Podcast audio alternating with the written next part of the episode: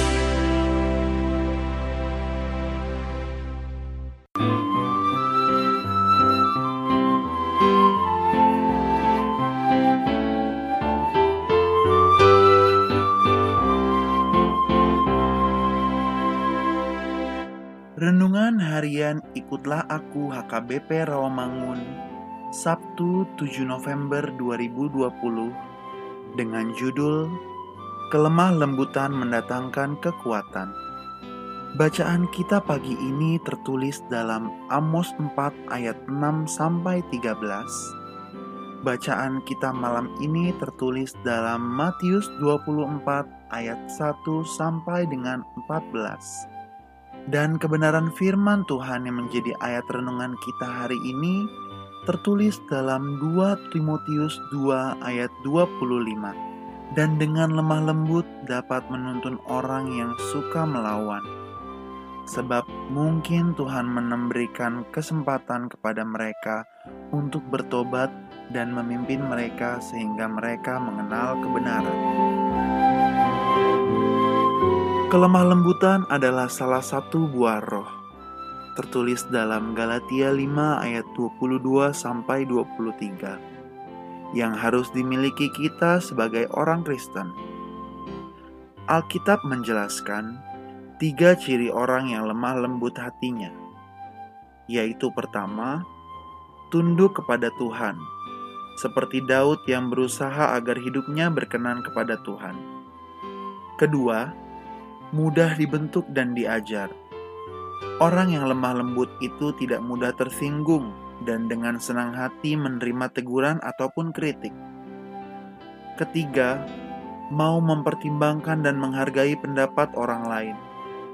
Kelemah lembutan bukan berarti orang yang lemah lembut atau pelin-pelan, tetapi orang yang lemah lembut adalah orang yang mempunyai kerendahan hati yang terpancar dalam hati, mampu mengendalikan diri sendiri, dan berusaha memahami orang lain.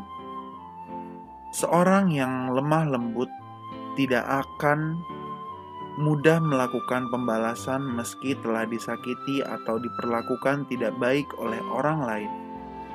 Bagaimana kita dapat berhasil memperlihatkan kelemah lembutan?